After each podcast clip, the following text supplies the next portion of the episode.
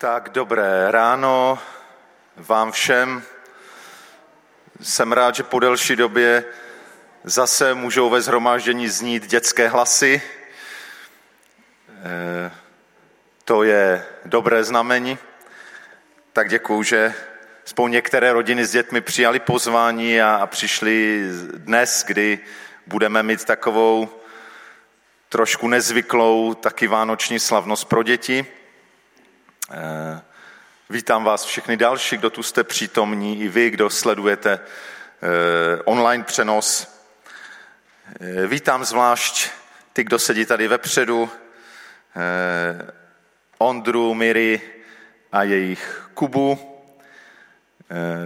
Také, tak jak mnoho událostí jsou v téhle době odkládané, tak i to požehnání už mělo být dřív, ale Stihli jsme to do té doby, než se Kuba žení, takže to je, to je dobré. Vítám i rodinu eh, obou eh, šťastného tatínka a maminky a, a vás všechny, kdo, kdo tady jste. Eh, jak už jsem říkal, to dnešní zhromáždění je zvlášť se týká dětí. Budeme žehnat malého Kubu, Eh, budeme sledovat na videu některé, eh, ať už programy pro děti nebo od dětí. A tak mě v tom úvodu napadl jeden, jeden verš, který popisuje to, co se dělo s Ježíšem, když ho taky byli představit v chrámě, tomu bylo 40 dní. A potom o něm eh, evangelista Lukáš říká, že dítě rostlo v síle a v moudrosti a boží milost byla s ním. A tak si uvědomu, že právě dar nového života, dar dětí je jedním ze znamení boží milosti. Že Bůh dává nový začátek, že dává něco nádherného do toho našeho světa, ve kterém je tolik temnoty. A takéž i to dnešní naše zhromáždění je e, radostné přes všechny okolnosti, ve kterých dnes žijeme, radostné z toho, že že boží milost je s námi a že je s každým a je otevřená pro každou, kdo s touhle milostí chce spolupracovat. Tak dovolte, abych se na úvod zhromáždění eh, modlil a svěřil tohle zhromáždění Bohu. Dobrý Bože, tak děkujeme, že ty jsi dárce života, že ty si stojí za životem každého z nás, jak tady jsme, nebo jak e, jsme u monitoru. A děkuju, že jsi Bůh, který který dává milost, který ví, že bez tebe eh, nejsme schopni žít tak, jak bychom měli a mohli. A děkuji ti, že tu můžeme být dnes spolu, děkuji ti, že tu můžeme být s rodinou zvěřinu a s jejich Kubou a těšit se tomu požehnání. Děkuji, že tady můžou být rodiny s dětmi a mnozí další sledují u monitoru. Děkuji za ten dar dětí do našich rodin, za to, že je to jedno ze znamení, že ty dále dáváš milost a jsi s námi. Chci žehnat v tuhle chvíli i všem nemocným, eh, ať už s covidem nebo s jinými nemocemi, aby i oni mohli prožít ve svých situacích, že tvá milost je neopouští a je jim blízko. Buď tobě, pane, čest a sláva. Amen. Takže je to asi tři a půl roku, co Ondra z Miry tady stáli v podstatě na stejném místě. A já jsem tu byl taky mimochodem, taky zhruba na stejném místě. A kdy jsme byli svědky toho zázraku, kdy si dali ten slib a e, kdy možná byla i řeč o tom, že z těch dvou se stává jeden. Ale vidíme, že to je trošku stejně jiná matematika.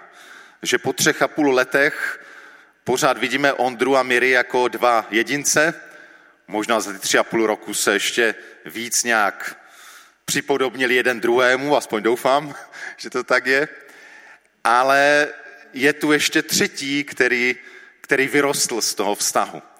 Takže to není jenom tak jedno, že ze dvou se stal jeden, ale vlastně, vlastně skrze to začíná růst, začíná to, co pán Bůh kdysi řekl, ploďte a množte se a naplňte zemi, tak nevíme, do jaké míry to bude, ale začalo to Kubou. V každém případě příchod dítěte je veliká změna. To byste asi mohli potvrdit, že to hodně změnilo eh, vaše životy. A je to, přemýšlel jsem nad tím, čím to je. Je to určitě tím, že přišel někdo, kdo je totálně závislý na vás. Na tom, co pro něho uděláte nebo neuděláte. Eh, nemůžete ho nechat v koutě a tři, za tři dny si vzpomenout, že máte dítě a dělat si svůj program. Takže totálně vás potřebuje a je spousta možná lidí ve světě, kteří by nás mohli potřebovat nebo naši pomoc, ale u Kuby je ten rozdíl, že vnímáte, že on je s vámi velmi úzce spojený. Že je to vlastně dar života, na kterém vy jste od počátku vlastně spolupracujete. A neskončilo to jenom tím početím narozením, ale stále je vám dáno, abyste o tenhle život pečovali, je vám e, svěřený. Takže věřím, že náš stvořitel to tak zamýšlel, že ten dar dítěte je přirozená cesta, jak nás vyvádět z té obvykle normální soběstřednosti, která je nějakým způsobem v každém z nás. A to dítě to mění, vytváří, posunuje to těžiště někam jinam. A myslím si, že to je velký, velký boží záměr, který, který zatím je. A takové dítě působí změnu. E, a je to změna nejenom u vás rodičů, ale myslím si, že i my prarodiče a, a možná tety a strýcové taky vnímají, že přišla nějaká změna do jejich životu. Takže to dítě působí změnu. Takže to první, co bych možná chtěl říct, že abyste vždycky vnímali, že Kuba je, eh, no on není zdroj požehnání, ale pán Bůh si ho používá, aby to jeho požehnání, které vás změní, které nás změní, aby přicházelo do našich životů. Eh, možná jenom taková vzpomínka na moji rodinu, eh, kde se neustále hrály karty a společenské hry, takže některé to tam moc nebavilo. A pak se eh, narodila moje netéř a úplně to změnilo tu atmosféru. A ta setkání už, už prostě byla jiná, protože tam přišlo to dítě. To ono má v tom zvláštní moc, kterou pán Bůh do toho dal. Druhá myšlenka Kuba je prvorozený syn. A dalo by se hodně mluvit o tom, co to všechno v Bibli znamená. Prvorozený syn je něco zvláštního v Biblii a v těch židovských rodinách prvorozený syn nesl zvláštní otcovské požehnání, e, nesl určitou autoritu, vůcovství, které mu ten otec předával. A zrovna Jakub v Bibli ve starém zákoně, radši ani nebudu říkat, co znamená jeho jméno, protože to by nás úplně nepovzbudilo, Eh, tak ten Jakub byl druhorozený zrovna, z dvojče za Ezauem a on strašně moc chtěl být prvorozený a bojoval o to, ne úplně vzornými prostředky, takže o tom nebudu mluvit, aby nám nedával špatný příklad, ale chci říct, že náš Kuba má tu milost, že, že je prvorozený, že nemusí o, tu, o to zvláštní požehnání svých rodičů bojovat, je mu to dáno, takže si Kubo toho váš, že se narodil a byl pojmenován jako první. A kež e, opravdu můžeš od svých rodičů přijímat to zvláštní požehnání, které možná jiné než třeba u dalších dětí, které přijdou, ale které také slouží k tomu, aby pak si Kubo to požehnání dával třeba i svým sourozencům a dalším lidem.